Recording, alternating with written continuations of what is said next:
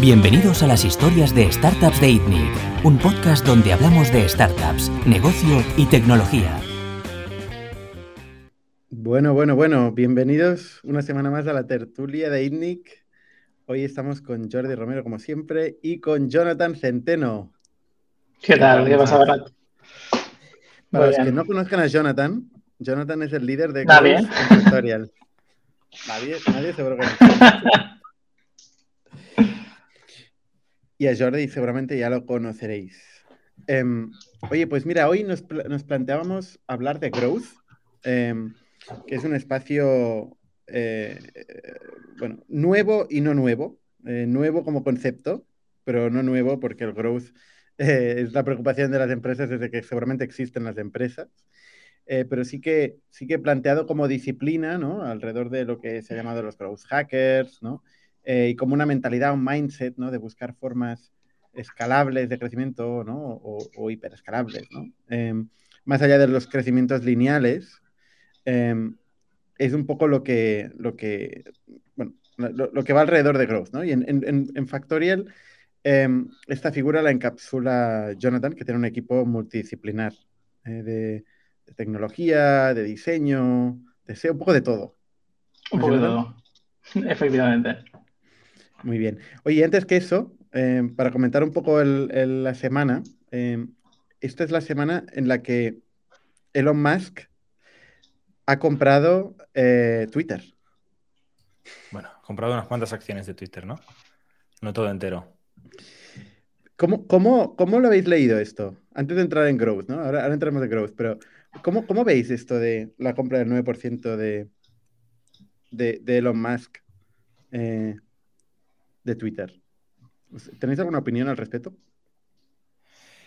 Yo creo que es la primera vez eh, que vemos un founder en activo hacer de activist investor, ¿no? Al menos en el mundo tecnología.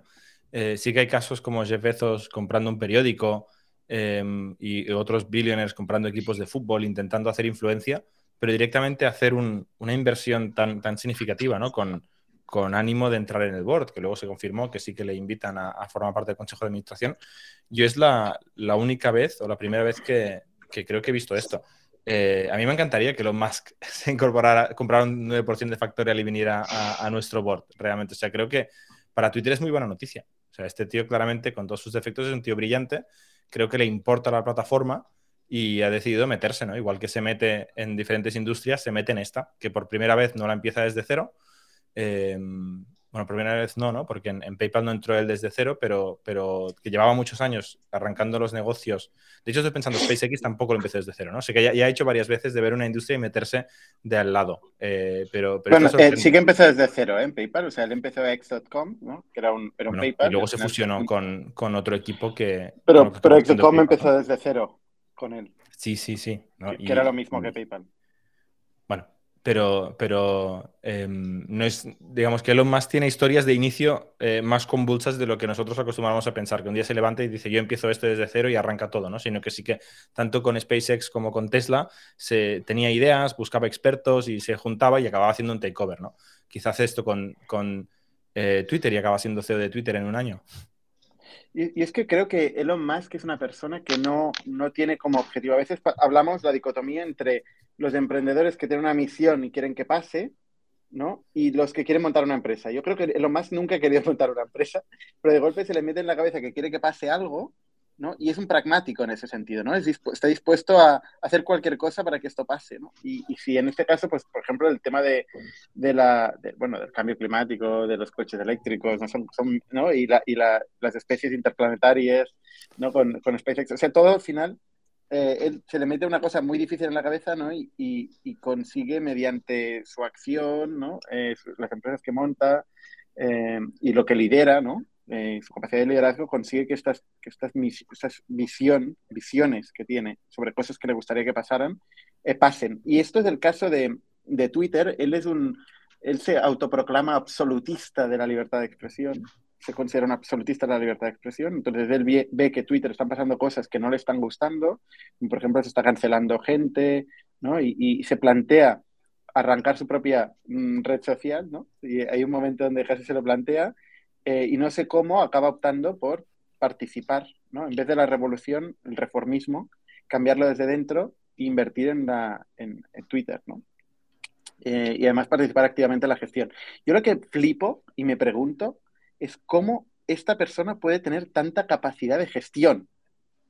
O sea, ¿cómo puede una sola persona, ¿no? A veces tenemos, tenemos nuestros managers que igual llevan un trocito, no sé, llevan ocho personas y, los ves saturados. Los ves ahí que dicen, oh, es que no puedo, es que tengo demasiadas cosas. Entonces, y al mismo tiempo tenemos una persona, como Elon Musk, que tiene como objetivos eh, que los seres humanos sean una especie interplanetaria, eh, que el transporte sea completamente, sea con coches eléctricos, eh, con lo cual cambiar radicalmente la forma de transporte en el planeta Tierra, y ahora también que haya libertad de expresión absoluta.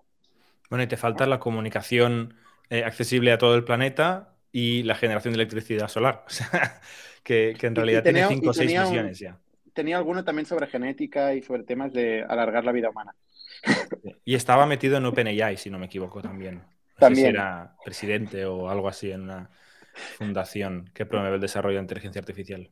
Sí, sí. No, no, este tío tiene capacidad de, de hacer varias cosas, ¿no? Esto nosotros lo hablamos mucho de el famoso mantra del focus, de haz solo una cosa, haz solo una cosa, ¿no? Que nosotros la debatimos al final. De hecho, hablando el otro día de, marketing, hablamos del focus como una mala estrategia, porque te, lleva al acantilado muchas veces y hablamos de la diversificación, ¿no? Este, este tío es un claro ejemplo de no focus y, oye, consigue, consigue cosas, ¿eh? consigue cambiar el mundo.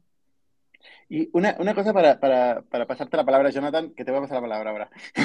Jonathan tiene dos, dos sombreros en Factorial. Uno tiene, tiene el de Growth, pero luego también tiene un sombrero de people, porque una cosa que hacemos en Factorial, somos muy, muy originales, los sombreros de people, de recursos humanos, están repartidos por toda la organización y tenemos equipos multidisciplinares y en el caso de Jonathan está en el equipo de performance management, ¿no? Entonces, eh, tú, Jonathan, entre otras cosas, aparte de tu día a día, eh, también tienes múltiples misiones ¿no? de gestión en growth, también tienes tu día a día de gestión, de soporte a managers para ayudar a, hacer más y mejores managers, ¿no? Sí, a ver, yo, eh, lo más, yo creo que es todo un personaje y en Twitter es un personaje. Yo creo que en parte él quiere mantener Twitter por, por eso, ¿no? Por lo que significa Twitter para él. Em, yo lo veo un poco a escala, ¿no? Yo, yo, empecé con un equipo muy pequeñito de dos, tres personas eh, y al final es, cada vez te vas teniendo cada vez más problemas, cada vez más focos, cada vez más cosas, ¿no? Y es, gestionar a escala, ¿no? Y al final es más, pues tiene ocho focos que son muy grandes, ¿no? Pero que al final empezar, empezó por abajo eh, y al final es un poco dividir el foco. Mm, pero no puedes tener, eh, dividir el foco y responsabilidad, ¿no? Yo creo que son las dos cosas. Por un lado, tú dejas de entrar tanto al detalle en algunas cosas, ¿no? Y das más responsabilidad a tu equipo, ¿no? Y a la gente en la que confías. Y por otro lado, cada vez vas a cosas un poquito más, más grandes, ¿no? Tú, no, no, ¿No os dais cuenta que hay un momento donde haces un clic, ¿no? Y tú aprendes que si eres capaz de encontrar talento y explicarles muy bien la expectativa, si estos dos milagros pueden pasar, eres capaz de hacer cualquier cosa. Sí.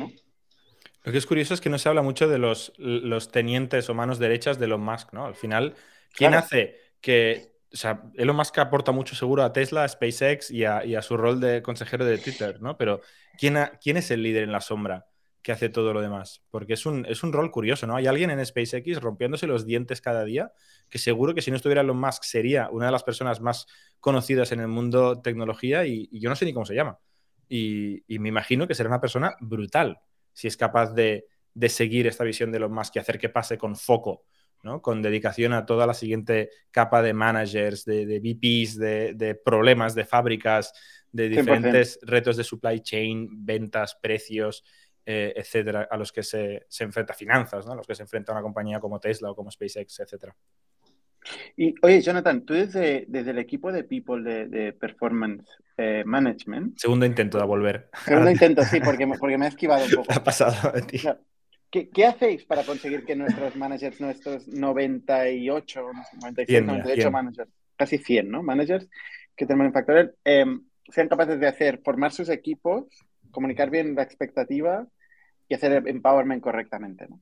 ¿Qué, haces tú, Jonathan, concretamente? ¿Tú qué haces para que esto pase? A ver, yo diría que dentro del equipo hemos pasado por dos fases, ¿no? Una fase que intentamos ir muy al, al manager y hablar con el manager y entender al manager, eh, lo cual nos calaba, ¿no? porque tú mismo has dicho 90 managers, si quieres eh, formar y enseñar a 90 managers con la perspectiva, la experiencia que a uno a lo mejor que lleva eh, más tiempo, ¿no? Siendo manager, pues es complicado. Y ahora lo que, lo que estamos viendo es cómo escalar este conocimiento hacia los managers, ¿no? Ya no hacemos una entrevista en un one-on-one, eh, o las seguimos haciendo, pero las hacemos mucho más limitadas, sino que intentamos es cómo escalar este conocimiento y lo estamos haciendo intentando hacer reflexionar al manager eh, a través de su equipo, ¿no? Porque al final el, el, manager aprende, yo creo que un poco del equipo y de lo que el equipo le, le transmite, ¿no? Y, el, y, el, manager tiene que aprender a, a, consumir esa información del equipo y aprender a escalarlo, ¿no? Entonces, hemos empezado a hacer eh, encuestas sobre, sobre todo a los empleados, donde les hemos preguntado, pues, eh, sobre su crecimiento, eh, desde el punto de vista de si creen que su manager les ayuda a crecer, si creen que están cumpliendo expectativas y no se les remunera eh, salarialmente, incluso, ¿no? Hablar de salario, ¿no? Que es un, es un tópico que parece muchas veces tabú dentro de las empresas. Y ese, ese, todo ese feedback donde, donde ha habido empleados que han criticado a su manager directamente, se lo hemos dado al manager. Hemos confiado y hemos delegado ese, esa información al manager para que el manager tome decisiones, porque confiamos en él, ¿no? Y es la única forma de escalar que el manager aprenda qué ha, hecho mal, ¿no? ¿Por qué esta persona opina esto de él o por qué cree que no está creciendo? Eh, y él mismo intente descubrir cómo crecer, ¿no? Luego nosotros ahora lo que vamos a hacer es, vamos a intervenir o ayudar a esos managers que a lo mejor han sufrido más o tienen más, más problemas en, eh, con, sus, con, su equipo para darles, pues, a lo mejor eh, más one-on-ones o más conocimiento directo, pero luego lo que vamos a intentar también es eh, escalar ese conocimiento también a través de una, de una academy, ¿no? hacia los managers, ¿no? A darle consejos de cómo hacer un one-on-one, -on -one, ¿no? Para evitar eh, una serie de problemas, ¿no? Cómo hacer una performance para evitar una serie de problemas. No tanto el cómo hacer una performance, ¿no? Sino el qué, se espera de una performance, ¿no? Cómo ayudar a, la persona a crecer en la empresa, ¿no? Que al final, yo al menos la visión que tengo como, como manager es si, si mi equipo crece y mi equipo consigue impacto, conseguiremos todos los objetivos que nos, que nos propongamos, ¿no? Eh, a mí me preocupa cuando veo que alguien de mi equipo no crece, ¿no? O se estanca o, no, o no es ambicioso, ¿no? Porque entonces me preocupa el conseguir los objetivos del equipo. Entonces, un poco lo que queremos es transmitir eso a, todos los managers, incluso managers que llevan dos meses en la empresa, ¿no? Que, es muy poquito. ¿Qué, y qué difícil es eh, transmitir eso, y, o sea, todo este conocimiento que parece como, que se lo vas alargando, alargando, alargando, acabas con un MBA o yo qué sé, con una carrera, ¿no? Eso es mucho conocimiento, ¿no? ¿Cómo conseguimos que esto sea digerible y que se lo podamos transmitir a los managers nuevos, que normalmente es vía ideas, pocas ideas muy fuertes, ¿no? y cómo somos capaces de ir reforzando, ir trabajando estas muy pocas ideas y muy fuertes. Y realmente tenemos pocas oportunidades. Una, una generalmente es el onboarding, ¿no? Cuando el manager pasa a ser manager o cuando lo incorporamos en la compañía, donde tiene una cierta receptividad para entender qué hay aquí, qué está pasando. Y la otra es el día a día, la continuidad, ¿no? En procesos continuados, porque realmente llenar un Notion de conocimiento, ya sabéis que soy muy poco fan de los... No, no sirve para nada. Como un pozo de conocimiento que nunca nadie va a absorber, ¿no? Entonces, gen, generalmente discutimos en cómo hacer esos procesos donde podemos ir transmitiendo gota a gota estas ideas muy fuertes, ¿no? Alrededor de, de, del management. Yo creo que al final se trata de que como el, que el manager que se equivoque lo más rápido posible, que cometa todos los errores lo más rápido posible, nosotros ayudarle a, a, esos, a esos errores o a esos problemas que ha tenido, cómo los puedes arreglar, ¿no? O qué, qué, qué formas tienes de, de arreglarlos. Y a veces no es tanto transmitir un conocimiento, ¿no? Es ayudarle a equivocarse y luego a aprender de ese error para, para, que no lo vuelva para que no lo vuelva a cometer. A mí lo que me ha pasado también con la gente que, reporta a mí, ¿no? Es que han cometido errores y, ellos no se han dado cuenta y yo a veces tampoco. Eh, y luego ha sido muy tarde y luego es, venga, vamos a partir desde abajo, vamos a, ver un poquito el problema y vamos a arreglarlo, ¿no? Eh, y a veces es un poco simplemente analizar esos problemas antes. Entonces, si, tienes la suerte de que el empleado te puede decir todo lo que estás haciendo mal, es una información súper valiosa que tú tienes que cambiar. Y también es peligrosa, cuidado, también se puede volver en, contra ¿no? de, del equipo. Y Jonathan, en tu experiencia analizando estas respuestas, eh, ¿la gente es sincera? ¿Es honesta? Hay un poco de todo. Porque no es anónimo. No es anónimo. Es algo que debatimos mucho, ¿no? Si hacerlo anónimo o no. Al final decidimos que la cultura de Factor era confiar eh, en todas las personas y decidimos no hacerlo anónimo. Pero sí que es cierto que, que hay gente que es un poco vainilla, vamos a decirlo así, ¿no? Eh, no termina de... Deja, deja, indicios, pero no termina de, de decir nada. Y, y hay, pero hay gente también que ha sido muy directa y ha dicho literalmente, oye, pues mi manager no me ayuda a crecer, ¿no? Sin, tap, sin tapujos. Pero hay un poco de todo. Y también creo que hay falsos positivos también, gente que a lo mejor ha respondido que realmente está muy bien y, y no está bien, realmente, ¿no? ¿Y cómo pero sabes no porque... que no está bien? Bueno, porque lo sabe el manager de alguna forma, ¿no? Eh, tú al final cuando te preguntas qué tal, ¿cómo estás? Muy bien, ¿no? La respuesta ad hoc de toda la vida, ¿no? Y realmente estás mal, ¿no? Pues hay gente que responde a estas encuestas también así, pero no por, no por maldad o por no decir realmente cómo está, ¿no? Sino por, oye, se espera que esté bien, ¿no? Se espera que diga que todo va bien y que, y que ok, ¿no? Tú, Jonathan, mm, o sea, nosotros hablamos mucho de lo que lo rápido que se crece en una startup si, si aportas valor y consigues liderar impacto, ¿no? Eh, tú eres manager desde hace un año y pico, ¿no? Más o menos menos de dos años que empezaste a ser manager del equipo de growth. Eh, al cabo de poco tiempo pasaste a ser manager de managers. O sea, tú estabas apenas aprendiendo qué significa ser manager y tenías que enseñárselo a otro. Y ahora eres parte del equipo que está enseñándole a las 100 personas de Factorial que son managers cómo ser managers. O sea, ¿Tú, sabes ser manager? ¿Cómo has aprendido tan rápido como para explicarlo no solo a tus eh, manos derechas e izquierdas, sino a las de los demás, ¿no? que apenas conoces? A ver, yo lo que he intentado es, es, mi filosofía o la forma de ver siempre las cosas, es equivocarme mucho, muy rápido. Siempre intento cagarla y, yo qué sé, si hago una entrevista, por ejemplo, eh, hago una de una forma y la siguiente la hago de otra, para, para cagarla en las dos, ¿no? Pues no para arreglar los problemas de la primera. Experimento mucho. constantemente.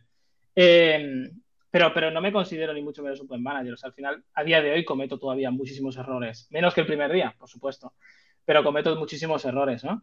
Eh, yo creo que el problema está cuando te, cuando te estancas, ¿no? Cuando te estancas a hacer siempre lo mismo, cuando no experimentas, cuando te van bien las cosas y dices, bueno, ya está, ya va bien, ¿no? ¿Para qué cambiarlo? Eh, pues yo lo cambio. Yo lo cambio y veo que me vuelvo a equivocar. Eh, y ahí es cuando, cuando te llevas el aprendizaje. Yo creo que para responder en nombre de Jonathan, Como manager de Jonathan. Exacto, añadir algo aquí. una de las cosas que siempre decimos es, oye, la, gente em, o bien tiene experiencia, ¿no? O bien, o bien tiene capacidad de, ser coacheada, ¿no? Y de, y de, absorber rápido el conocimiento. Para mí, Jonathan es un ejemplo eh, claro de lo segundo. Em, entonces, de, experiencia, evidentemente, no, no, he tenido tiempo material. No, no, no, 100%, 100%. Pero, pero, lo, pero, lo, pero lo otro sí, o sea, yo, lo que yo cuando empecé a trabajar con Jonathan, eh, le acompañé en las primeras entrevistas, en los primeros despidos, en las primeras decisiones difíciles, y a partir de ahí eh, pudimos ver que lo que hacíamos realmente no, no, no, tenía ningún libro de oro, no tenía ningún manual, sino lo que hacíamos era interpretar eh, los signos, ¿no? las cosas que pasaban eh, mediante experimentos, ¿no? Y a partir de ahí, eh, mm, Jonathan pasó a, decidir y a contratar y luego a, explicar a la gente cómo contratar, ¿no? Y al final. A ver, pero sí que es cierto que es clave que cuando tú la cagas, como yo la he cagado muchas veces muy fuertemente, tengas a alguien que te ayude, ¿no? Porque a veces no sabes cómo salir de ahí, ¿vale? Reconozco que me he equivocado, he cometido un error, pero, pero ahora cómo salgo, ¿no? ¿Qué significa cagarla, Jonathan? ¿Qué ejemplos de cagadas de manager? Sin, eh... sin nada privado, personal de la gente. Eh, eso es complicado, ¿eh? ¿eh? pero yo qué sé, salir de, entrevistas, no haber hecho preguntas importantes, haber terminado contratando a una persona que no ha funcionado porque a lo mejor no has hecho todas las preguntas que deberías y luego te das cuenta posteriores, haces un poco retrospectiva y dices, coño, había red flags en esta entrevista y no fui capaz de verlos, ¿no? Y he metido a una persona que luego no, no ha funcionado, ¿no? O algo tan delicado como puede ser un despido, eh, no hacerlo adecuadamente, ¿no? Y que la persona incluso se, entere antes de que la vas a despedir eh, de ello, ¿no? Y encima públicamente, ¿no? Que es una de las peores cosas yo creo que te, puede pasar, ¿no? O al menos yo lo pasé bastante mal en aquel momento, ¿no? Entonces, eh, en este tipo de situaciones, yo al menos como manager las afrontas con desconocimiento y estás cagado, ¿no? ¿Qué hago? ¿Sabes? Porque nunca me he enfrentado a algo así, ¿no? Yo creo que es clave también tener a tu lado una persona que te apoye ¿no? y que te ayude en, tomar esas decisiones que muchas veces son muy difíciles cuando las tienes que tomar por, por primera vez. ¿no? es muy importante no tener miedo a cometer esos errores, ¿no? porque lo que estás diciendo son cagadas que en muchos entornos tienen consecuencias malas para ti, con lo cual no tomas la decisión y acabas siendo una capa entre media que no aporta ningún valor, ¿no? Si no toma decisiones. Claro, creo que tiene un manager duro, ¿eh, Jonathan? También. Pero yo creo que Factorial también, o sea, la cultura que tenemos incentiva a que te equivoques, ¿no? No a, no penalizarte que te equivoques. Incentiva a que tomes decisiones. A que tomes decisiones. No, pero quiero decir, a que tomes decisiones que, te vas a equivocar porque muchas conllevan a, sí, sí, conllevan a cometer decisiones, hay errores totalmente, sí, sí. Y, y, lo importante no es tanto el error, yo creo que sí que incentivamos a cometer errores. hay, que, hay que, si no te equivocas, desconfía. Pero el tema no es, el tema no es que el objetivo sea el error. Eh, no, el objetivo es el riesgo, es asumir riesgos, es probar, es hacer cosas que no son continuistas, que no son incrementalistas, ¿no? que son, o sea, pensar fuera de la caja. Pero, pero lo importante es lo que haces con eso. Es decir, primero, si te has equivocado, no vuelvas a cometer este error. Eso es gravísimo. Cometer otra vez el mismo error es gravísimo. Esto no puede pasar. Y luego, cuando algo ha funcionado, las dos cosas son difíciles. O sea, cuando algo ah, no ha funcionado, no volverlo a hacer. Y la otra es cuando algo ha funcionado, hacerlo por 10. La gente no sabe hacer estas dos cosas. Eh, y ese es el problema. Ese es el problema. Eso es lo que hay que aprender y yo creo que eh, forma parte de nuestra cultura. En Factorial sí pasa Se dejan de hacer cosas, se matan cosas radicalmente y se pasan a multiplicar por 10 cosas. Yo creo que es la clave. Me parece una metáfora perfecta para transicionar hacia growth, que es de lo que queríamos hablar, ¿no? Sí, sí, sí. Y antes de eso, ¿no? Sí, y, antes, y antes que eso, eh, Jonathan, tú venías de producto. En producto las dinámicas son muy diferentes, ¿no? ¿Qué diferencias ves tú de un día que pasar? Estabas en un equipo de César, em, ¿no? Trabajando en producto y de un día para otro estás en mi equipo trabajando conmigo en growth. ¿Qué diferencias ves? Para mí fue, eh, o sea, yo, ya de alguna forma ya me estaba dando cuenta que algo no iba bien. O sea, la gran diferencia es que tú un producto, a nosotros no, no había tantas métricas o no metricábamos tantas cosas. Era, hay que hacer una funcionalidad. Hemos visto que el mercado, los clientes piden una funcionalidad, vamos a construirla, ¿no? Y la construíamos. Y nos tiramos tres meses en la cueva construyendo una funcionalidad. Y luego, ¿qué? ¿no? Luego, luego no pasaba nada, ¿no? Esto era algo que poco a poco me fue un poco picando. Eh, el, no ver qué pasa con las cosas que hacemos, ¿no?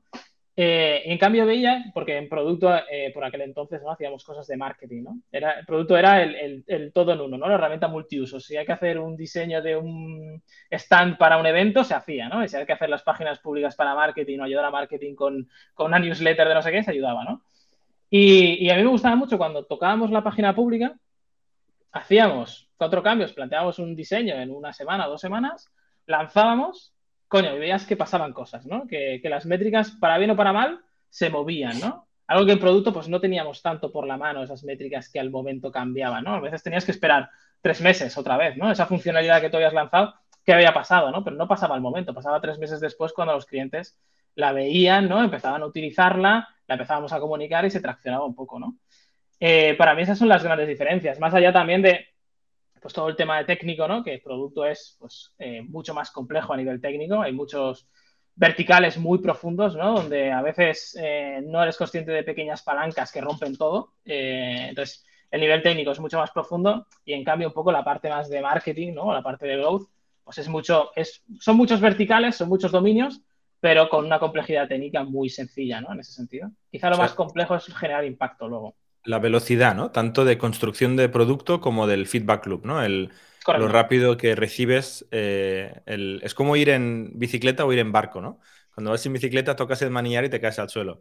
Vas en, un barco o algo así, puedes darle la vuelta al, timón y hasta, hasta el cabo de no sé cuántos metros no te has dado cuenta de si se mueve o no se mueve.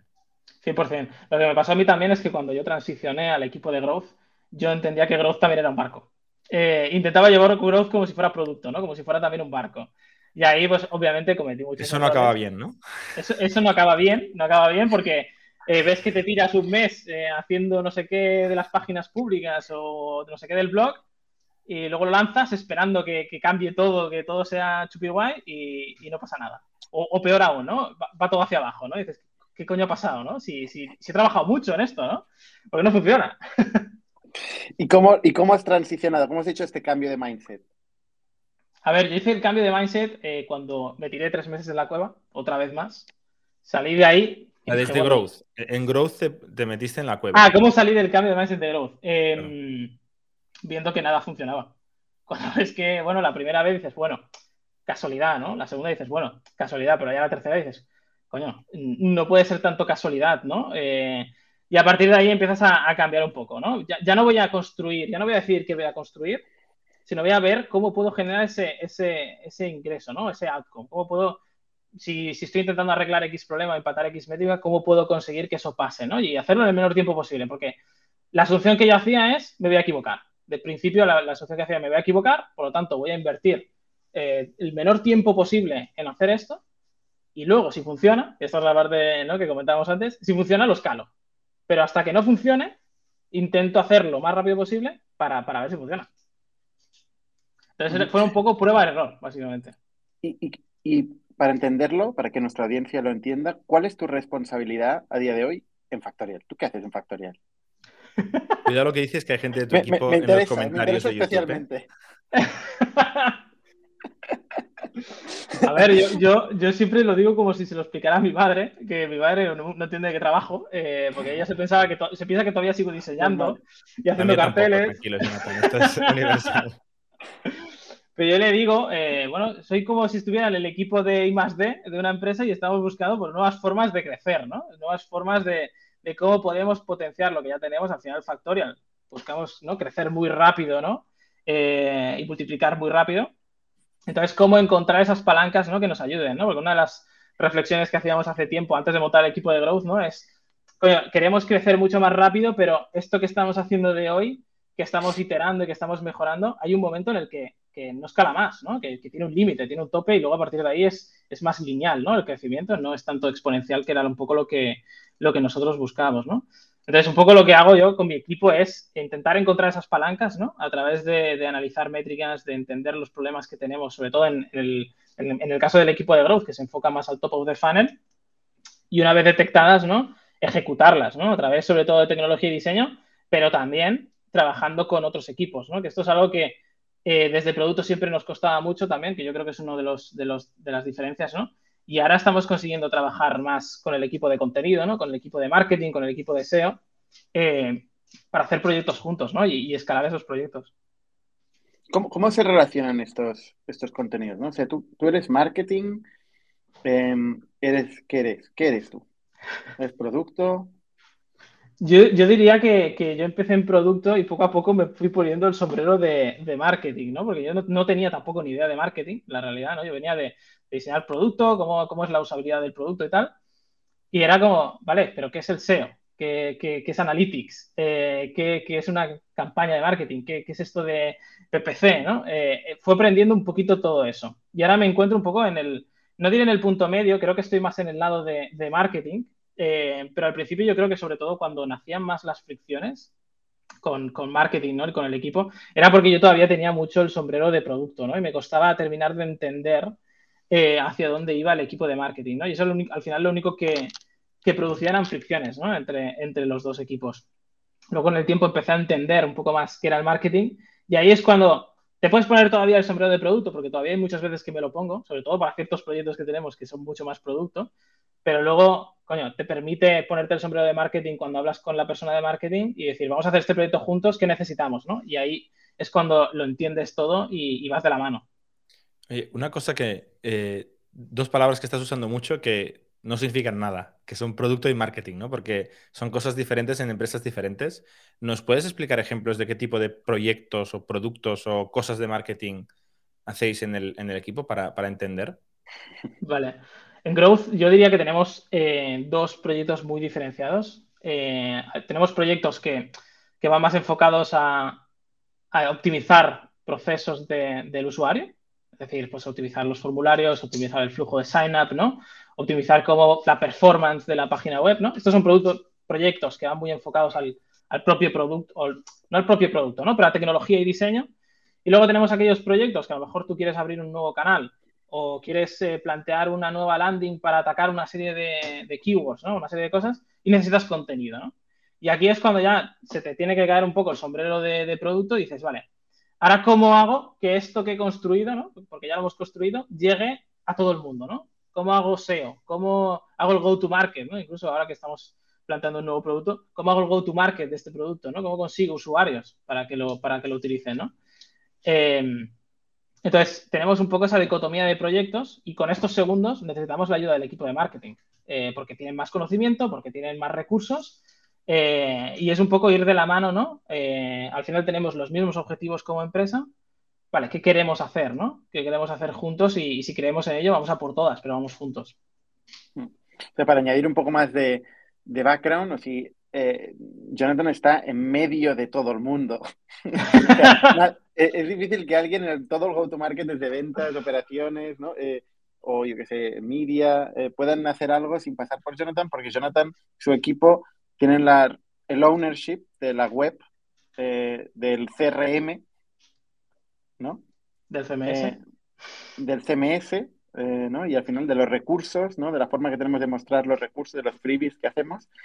Y además, tal como estaba explicando Jonathan, pues también hace productos enteros. Es decir, además es una especie de venture capital. donde invierte, ¿no? Invierte en, en, empresas, ¿no? En nuevas ideas, ¿no? Con un equipo pequeño, rápido, que va sacando mini startups de cosas, ¿no? Por ejemplo, sí, pero tengo que decir que, alguna, alguna que, esto no, que, esto no, fue así, ¿eh? O sea, que los primeros proyectos que nosotros decimos, hostia, vamos a abrir un nuevo canal, idea, idea happy, ¿no? Idea feliz. ¿eh? Vamos a hacer un portal de empleo, ¿por qué no, no? Recursos humanos. Eh, haces un portal de empleo, lo construyes, lo llenas de, de contenido te, montas growth, ¿no? ¿Qué, ¿Qué, hacemos? Pues un script para, para, buscar ofertas de empleo que hay en la red y las metes todas en un marketplace, ¿no? ¿Qué pasa? Pues no pasa nada. ¿Qué va a pasar? Nadie llega al marketplace, el marketplace vacío, no tiene tráfico, no tiene usuarios, no tiene absolutamente nada, ¿no? Y así la cagamos varias veces, o sea, con estas ideas felices de, equipo de growth, eh, ¿no? y luego llegas a un momento que dices, vale, la parte difícil, ¿no? ¿Cómo traemos gente eh, a, estos, a estos productos, ¿no? Estás explicando lo que hacen la mayoría de founders cuando arrancan, ¿no? Tienen una idea, construyen algo y no pasa nada. y entonces tienes dos opciones, ¿no? O sigues haciendo cosas hasta que pase algo o haces otra cosa. ¿no? A ver, la suerte que yo tenía es que tenía dinero, ¿no? Yo, yo no, yo no, te, no, era mi dinero. Eso, es lo que, eso es lo que iba a decir yo.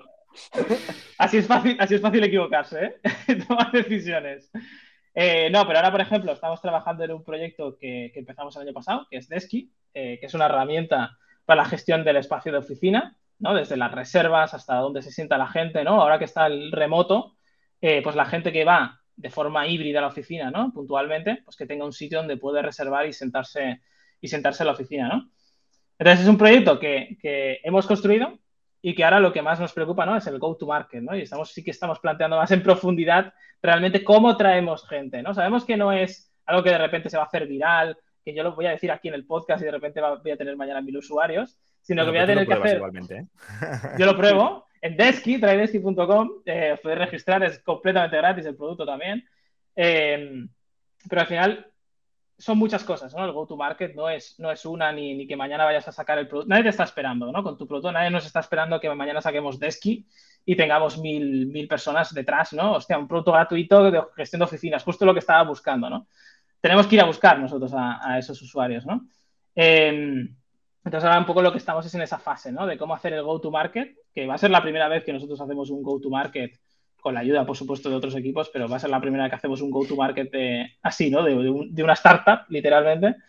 Eh, y nos equivocaremos, ¿no? Pero vamos a ver qué pasa. Muy bien. Estos son, bueno, yo creo que es un, es un caso muy interesante de, de, de, un proyecto que cubre un caso de uso. Ya hay gente utilizándolo, pero. pero bueno, ah, bueno, esto, esto, es importante, ¿no? No hemos hecho absolutamente nada y tenemos un montón de gente usándolo, ¿no? Eh, también es curioso, ¿no? Porque al menos nos da cierta, cierta tranquilidad de saber que el producto soluciona de verdad un problema, ¿no? De que, de que no es algo que nos hayamos inventado nosotros. De hecho, Desky lo empezamos a construir porque el problema lo tenía Factorial. O sea, nosotros teníamos un problema con toda la gente que venía en remoto y no tenía dónde sentarse. ¿No? O, o, la gente que se peleaba por la sala de reuniones. ¿Pero dónde veía una sala, no? O la persona que cogió una sala de 8 y estaba el sol ahí en la sala de reuniones sentado, ¿no? Teníamos el problema, ¿no? Y era, y si nosotros lo tenemos, coño, ¿por qué no lo va a tener más gente? Efectivamente, efectivamente. Bueno, ya hemos pasado el link para que lo probéis. Tenéis que hacer reservas de salas de reuniones. Completamente me gratis. Que Jonathan dice dice la misma frase que dicen todos los founders, ¿no? Que dicen, todavía no hemos hecho nada. He pensado lo mismo. Digo, como lo oiga la gente que estuvo, que estuvo los primeros días también ahí luchando para rascar los primeros signups. Sí, Exacto. Sí, o sea, siempre hacemos, ¿no? Siempre hacemos, pero siempre se puede hacer mucho más y a más escala, eso sin ninguna, sin ninguna duda. Oye, y Jonathan, ¿qué, qué integrantes tienes en tu equipo? ¿Qué, qué, qué tipo de, de skills, de experiencia, personajes? Que, nos, que reportan a ti. Personajes en personajes. A ver, tenemos, eh, empezamos primero con un equipo de diseñadores de producto e ingenieros, ¿no? que era un poco lo que consideramos, es un equipo de construir cosas, ¿no? y es, es lo que hemos partido, construir y mantenimiento. ¿no? Y sí que es cierto que una de las palancas que nos encontramos siempre un poco bloqueados es el, el tema del SEO, ¿no? o, de, o, del SEO técnico también. porque todo lo que hacemos en Factorial tiene un peso muy importante en el orgánico ¿no? y, en el, y en la adquisición. Eh, y todos los proyectos que hacíamos, pues también fracasábamos porque no teníamos ni idea de cómo llegar al mercado, de cómo hacer SEO y de cómo hacer adquisición, ¿no? Y ahora el último perfil que tenemos, de hecho, en el equipo es un perfil de, SEO técnico que nos ayuda a todas esas cosas que vamos haciendo, ¿no? O procesos que vamos mejorando, o el mantenimiento de las páginas, a detectar esos problemas, a arreglarlos, a ver cuándo vamos a lanzar algo. Oye, pues hay que mejorar estas partes porque a nivel SEO no va a funcionar, ¿no? Eh, y eso coordinado con el equipo de, de contenido, ¿no? A más a más. Eh, y en el equipo un poco lo que, lo que buscamos eh, es gente que, que, no, o al menos yo lo que he intentado enseñar al equipo desde que yo aprendí esta lección es no enamorarse tanto del, del output, es decir, de, del proyecto, lo que hacen en el proyecto, ¿no? He hecho una página pública, mira qué, qué, bonita es, sino que buscamos gente que lo que le mole es qué impacto estoy generando, ¿no? Con todas las decisiones que estoy tomando, con lo que estoy haciendo, ¿no? Eh, entonces, tenemos perfiles emprendedores en el equipo, frustrados, emprendedores frustrados, claramente, si no, no estarían aquí. Eh, pero bueno, que tienen esa mentalidad de negocio, que se han puesto con su dinero un día a intentar lanzar proyectos y aunque hayan fracasado, saben lo que es, ¿no? El poner su dinero cada día a un proyecto, ¿no? Y poner todo, toda la cara en el asador para conseguir gente que llegue, ¿no? A tu producto o a, lo que, o a tu servicio, lo que estés ofreciendo. Eh, y luego tenemos pues, perfiles más, un poco más ejecutores, ¿no? que son muy buenos eh, pues, en tecnología o que son muy buenos en diseño y que nos ayudan más a, esos proyectos, a lo mejor que son más de mantenimiento, que son más de eh, ejecución puramente, ¿no? más de mantenimiento, pues que tengamos ese, ese recorrido. Yo que he ido viendo la, la evolución de, de Jonathan, una, de las cosas que me hace mucha gracia es cómo Jonathan se ha ido moviendo de sus, sus preocupaciones principales que durante algún momento han sido, necesitamos ideas. O sea, hay un momento donde el one on one era, no tenemos ideas, necesitamos ideas, brainstorming y tal. Y otros momentos donde he dicho, hostia, es que me dan igual las ideas, lo que, lo que es importante es la ejecución. Y, y intentando resumir esto, ¿no? Eh, hasta día de hoy, porque vas a seguir evolucionando probablemente. Pero si ahora te preguntan, oye, ¿qué, qué te preocupa más, Jonathan? ¿Qué, qué te preocupa más, la, la, idea o la ejecución? ¿Qué, qué respondes? Ejecución, claramente. Hoy ejecución. Hoy ejecución. La, las ideas van y vienen, yo creo, ya, ya, me he dado cuenta, ¿no? Hay veces que tienes flujos que vienen, entran muchas ideas eh, y ideas muy buenas. O sea, cuando hablo de ideas, hablo de ideas buenas. Ideas malas entran siempre, ¿no? Entran muchas. Eh, pero ideas buenas. Pero la ejecución, yo creo que hay tantas variables en las que las puedes cagar eh, que están tan, tan para mí es, es, prácticamente el 80% del, del, de todo, ¿no? O sea, puedes tener una idea, buena idea, pero si la ejecutas mal no sirve absolutamente de nada.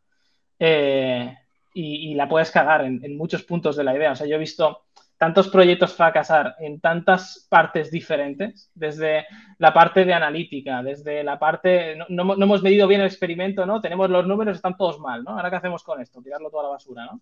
Hasta eh, implementar la web eh, y la web está rota, ¿no? Y, y, la has implementado, la has lanzado y estás esperando a que te llegue gente y está rota la web, ¿no? O hasta la planificación, ¿no? El, planificas el proyecto, planificas que tienes este problema, planeas una solución y la solución luego te das cuenta que es completamente incorrecta y que has gastado un mes, dos meses en ejecutar ese proyecto, ¿no? Y la, la cagas y lo tienes que tirar toda la basura, ¿no? Esto es lo que más rabia da, ¿no? Cuando inviertes tanto tiempo en algo y lo tienes que tirar a la basura. Yo, tengo una, una, Tú no sé, Jordi, ¿quieres opinar sobre esto?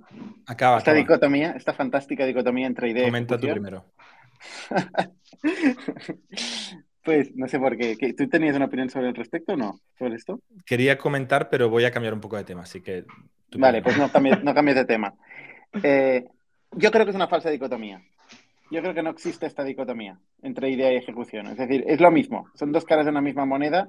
Idea es ejecución, ejecución es idea. Es decir, hay, hay mil, o sea, había mil Amazons haciéndose al mismo tiempo que Amazon, eh, por decir un ejemplo random, ¿no? O sea, realmente la, la etapa de idea no acaba nunca. Es, es, es el, el, ser creativo y tener buenas ideas eh, tiene que aplicarse a cada nueva fase de la ejecución. Es decir, tú tienes nueva información, es una cosa, tienes nueva información, vuelves a actuar, me están escapando las, las catalanadas hoy, no sé por qué, vuelves a actuar eh, vuelves a tener ideas. Y, y, y es, un árbol, ¿no? Donde hay que estar produciendo ideas eh, y, y, llevándolas a cabo, ¿no? Y ser capaz de llevarlas a cabo y seguir produciendo ideas, las dos cosas son necesarias. yo, creo que en Jeff Bezos o Elon Musk, volviendo al ejemplo del principio, son personas que son, son personas de ideas o, o, de ejecución. Hombre, cuando tienes entrevistas de, Jeff Bezos que te explica exactamente lo que pasará en el mundo de consumo en Internet en los siguientes 20 años, pues parece que ser un tío que tiene una visión muy clara, ¿no? Pero, pero sin embargo, Amazon es conocida por su capacidad de ejecución, ¿no?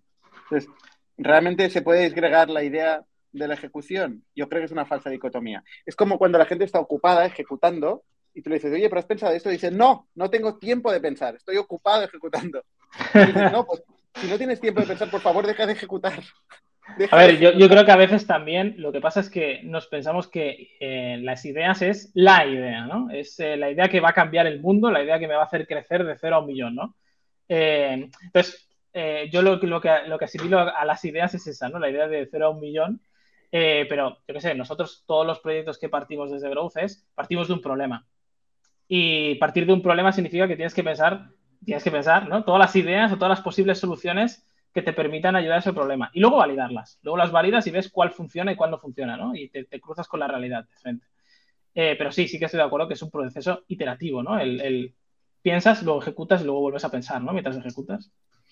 Yo lo quería juntar con lo que decíamos antes, tanto de, de, la falta de foco de Elon Musk como lo que tú, Jonathan, decías que habías hecho para aprender a ser manager, que al final es probar muchas cosas pero aprender muy rápido, ¿no? O sea, al final le hemos aprendido que también en muchas áreas, pero en growth sobre todo, em, hay, hay ideas que si las ejecutas rápido, quizá te generan cero retorno, pero las has podido ejecutar con un coste muy limitado.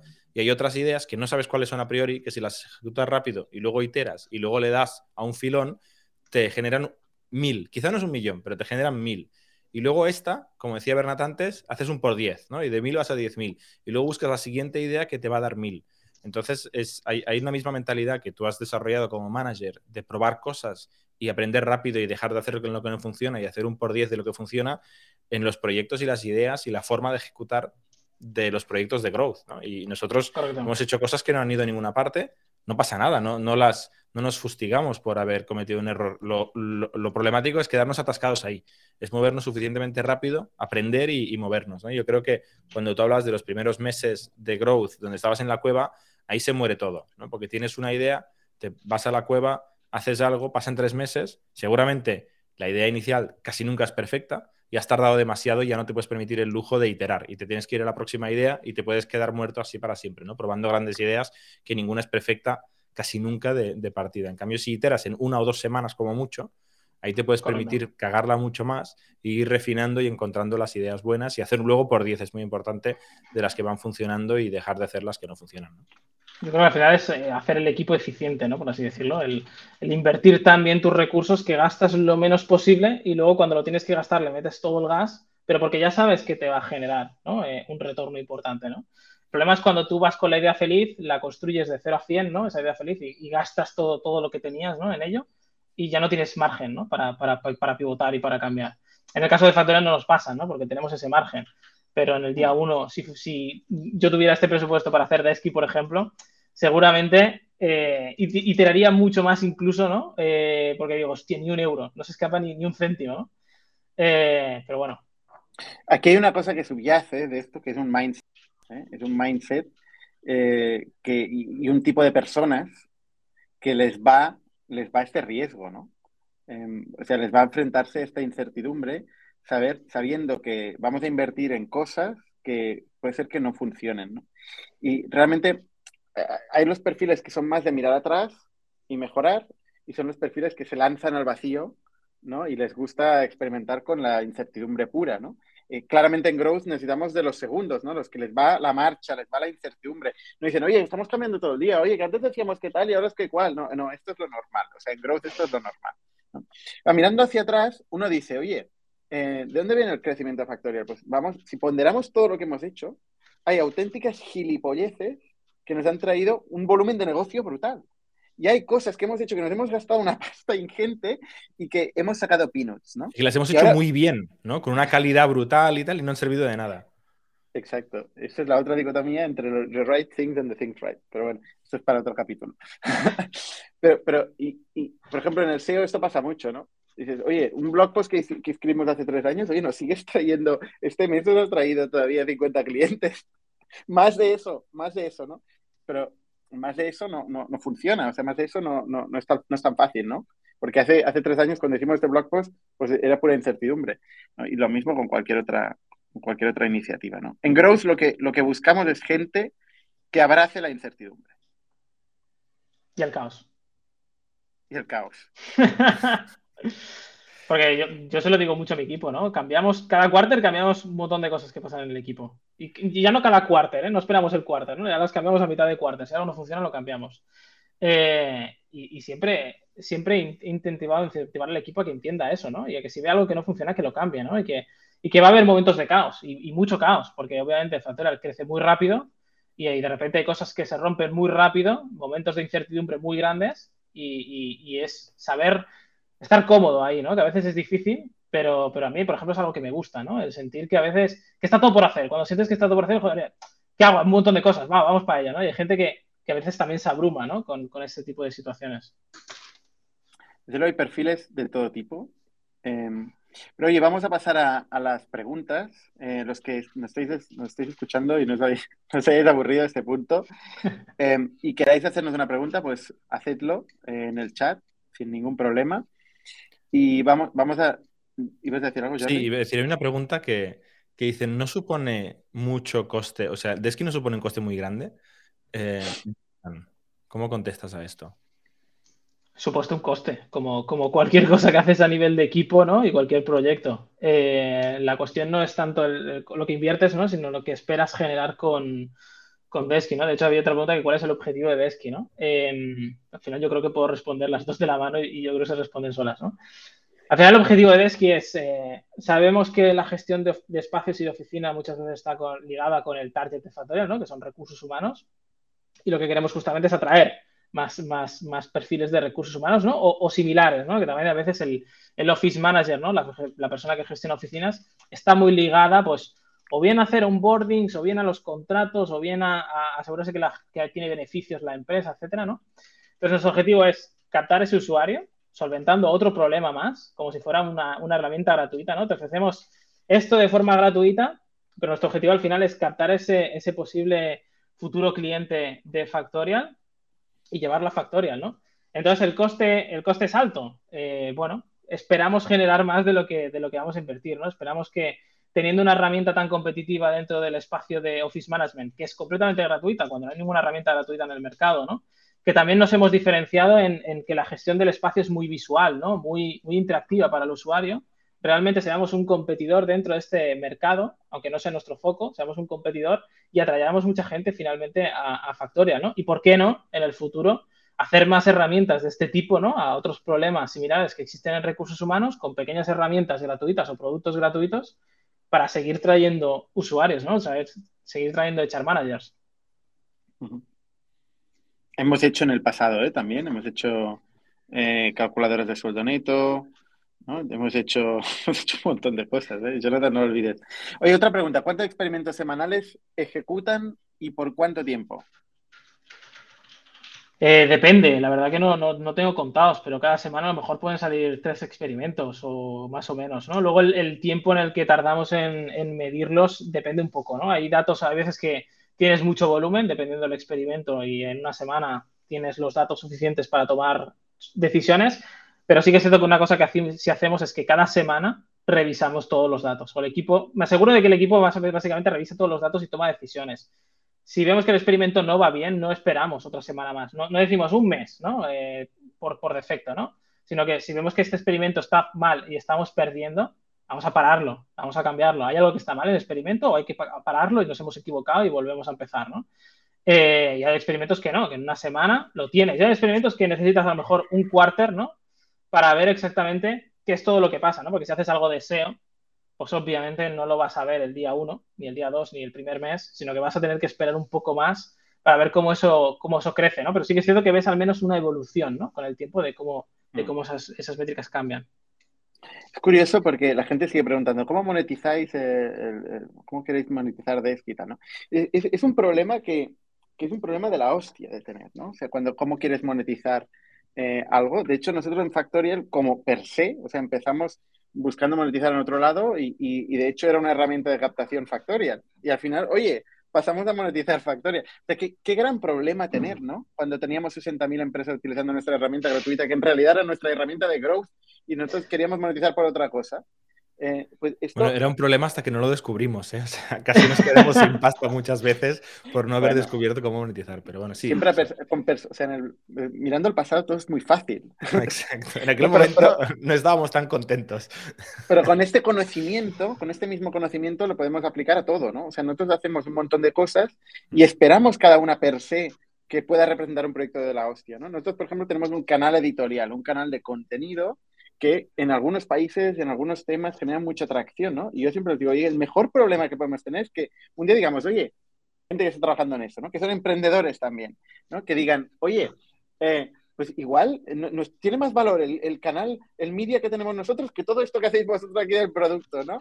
¿Por qué no monetizamos el media y conseguimos sponsors y tal? Oye, qué gran problema tener, ¿no? Lo mismo con Desky. Ostras, es que tiene tanta atracción Desky que, que lo otro de Factorial pues es, es ridículo, ¿no? Pues, qué gran problema tener, ¿no? De momento estamos en las primeras Me etapas. queda un poquito. Bueno, yo creo que lo preguntaba más por, por la, la anterior pregunta, ¿no? El coste versus el cómo generar, ¿no? Valor de, o, o beneficio, ¿no? De la herramienta. Claro, otra, otra cosa que la gente no se imagina es, a ver, siempre decimos, ¿no? El marketing, ¿cómo escala, no? ¿Cómo escala el marketing? Es que esta es la pregunta de, principal. O sea, eh, eh, normalmente la gente piensa que vas metiendo pasta en PPC, ¿no? O, y, va- y vas creciendo de forma lineal. Y no, lo que vas haciendo es saturar, saturando canales, ¿no? Y el, y el CAC te va subiendo cada vez más, ¿no? Si comparamos el, el presupuesto que nosotros tenemos en publicidad contra, contra lo que hacemos, lo que hace Jonathan, que se gasta una pasta, Jonathan, ¿eh? pero es peanuts comparado con lo que se gasta, lo que nos gastamos en performance, ¿no? O lo que nos gastamos en media. O sea, al final todo es caro o barato con, con comparación a qué. Como ha dicho Jonathan, principalmente en comparación al resultado que tiene. Y es en qué nivel de incertidumbre queremos invertir, cuánto. Pues es parecido a las startups, ¿no? En fase seed eh, invertimos hasta cierto punto, ¿no? Y con eso tenemos que validar cosas y luego cuando vemos que funciona, pues estamos dispuestos a invertir más. Esto con todos los canales, ¿no? Oye, pues eh, yo creo que más o menos lo tenemos aquí. Antes de, de empezar a, a- a grabar, estaba leyendo la historia, hablando de, de Lean, la historia de Fast. No sé si lo habéis escuchado. ¿Habéis escuchado la historia de Fast? La historia de Fast es, es un caso curioso, un caso curioso de una startup de Silicon Valley que levanta hasta más de 100 125 millones de dólares eh, haciendo el One Checkout eh, cuando caducó en eh, la patente de, de- Amazon, que era una patente que había tenido Amazon, One Click Checkout, eh, y que, ostras, después de unos años, no sé cuánto tiempo, no sé si yo sabes cuánto tiempo, eh, resulta que cierra las puertas. Se Cierra fundó en puertas. 2019. Fast. O sea, en 2019 se, fu- se funda la empresa. Se funda. eh, el el Le- tío eh, levanta de Stripe principalmente. eh, Y de luego- Index. Y de luego Index. meto a, Index y a. Ay, nunca me sale el nombre de este otro fondo. Empieza por A. eh, 120 millones, como decías tú. Sí, sí. Y ayer o anteayer. Addition. Addition, sí. Em, que creo que es de un ex partner de Tiger Global. Em, y, y ahora cierra porque estaba quemando más de 10 millones de dólares al mes, eh, 600 empleados y facturando, Facturando, 600 mil, 50 mil dólares al mes o 600 al año. ¿no? 50 mil dólares al mes quemando 10 millones al mes. O sea, el ratio entre burn y facturación, eh, dibujároslo y veréis que no. O sea, no tiene ningún Es curioso porque, porque vienen al pitch emprendedores ¿no? que facturan 50.000 euros y, y- y pobres les decimos, ¿de dónde vas con 50.000 euros? No son Y tan buenos hay- haciendo pitch como este señor, eso está claro. Eso está claro. Pero, pero yo es que flipo porque por casualidad he encontrado la biografía. Bueno, hay de un thread este que se ha hecho muy famoso de las, De- las maldades que ha hecho este señor en el pasado. Sí, es un poco. No sé si me lo creo todo, ¿eh? Eh, pero sí O es sea, un poco pa- para, para explicarlo, ¿eh? Para explicarlo. O sea, Dom Holland, eh, el fundador, que hace su primer millón vendiéndole, extorsionando a la, a la- a la aerolínea Qantas, o Cantas, no sé cómo se pronuncia, eh, vendi- utilizando su dominio que lo había comprado él y, y- y vendiéndosele o, o pasándole el tráfico a los competidores. Eh, ¿no? Después resulta que monta una compañía de, para arrastrar coches. ¿Cómo se llama esto? De, grúas. De grúas. De grúas. De grúas que acaba eh, extorsionando también a los, a los usuarios y amenazándoles de vender sus licencias. Denuncias, deudas. Eh, luego monta el prototipo de Fast con nigerianos. Eh, y un día desaparecen los nigerianos. O sea, los, bueno, desaparece él, los nigerianos pobres están ahí y, su jefe desaparece y, no se sabe nunca más de. yo, me, pregunto. Se queda ahí. Yo me pregunto, o sea, realmente, ¿cómo es la due diligence de, una startup? O sea, de, una startup como Fast. O sea, es un tío que claramente tiene carisma, ¿no? Siempre hablamos de la capacidad de explicar y vender. Eh, pero, ostras, ¿cómo se puede levantar 125 millones de euros eh, y en menos de tres años cerrar la empresa? Y además diciendo, hemos cambiado el paradigma del One Checkout Forever. Bueno, porque ha hecho la carta de adiós, ha sido, yo creo que intentaba ser generoso y ha sido muy sobrado, ¿no? Que ha dicho, no hemos conseguido hacer que triunfe el negocio, pero hemos cambiado el mundo, porque gracias a nosotros se ha popularizado One Click Checkout. Y dices, a ver, si facturáis 50 mil dólares al mes, no sé si habéis cambiado el mundo todavía, estáis muy al principio, ¿no? Yo, el tema de due diligence, yo también lo he leído por Twitter, y a ver, ¿qué tipo de due diligence tienes que hacer para hacer un trabajo de investigación de lo que ha hecho esa persona antes en la otra punta del planeta? O sea, también sería muy difícil, no me imagino un escenario donde tú vas al pueblo de Australia donde viene este señor y descubres que hacía lo de las grúas esto no es tan fácil, supongo yo, de, investigar. Lo que me preocupa más es cómo deciden que esta empresa vale cientos de millones de dólares como para invertirle 100 millones de dólares si no hay ningún tipo de negocio, resulta que todo el mundo está haciendo lo mismo, eh, PayPal, eh, Shopify, eh, Bolt, ¿no? varias compañías ya van dos o tres pasos por delante, ¿cómo deciden darle el dinero y luego no, que no haya un mínimo de supervisión de decir, tío, no quemes 10 millones de dólares al mes si no estás moviendo ni un céntimo los revenues, ¿no? Si estás tan lejos. Pero hablando, hablando de growth, em, entre otras acciones, eh, patrocinó un NASCAR, eh, le costó un millón de euros un concierto de no sé qué cantante. Eh, ¿De qué estamos hablando, no? Es un poco, no sé si habéis visto Fire Festival en Netflix, ¿no? Pero es un poco, es un poco el estilo, ¿no? Y ahora estoy viendo la, de WeWork, WeCrash, que está en Apple TV. es divertida, ¿eh? He oído, he oído, no lo he visto, pero bueno, el, caso de Newman también da mucho. Otro, otro, otro, otro tío que es muy buen comunicador y que hace muy, unos pitch muy potentes. Obviamente, WeWork ha llegado a algo, ¿eh? o sea, se ha pegado unos, unas cuantas hostias eh, a nivel de valoraciones y de, y de, cortes de pelo y tal, pero, pero la empresa ha llegado a algo, sigue viva, está creciendo, está saneada.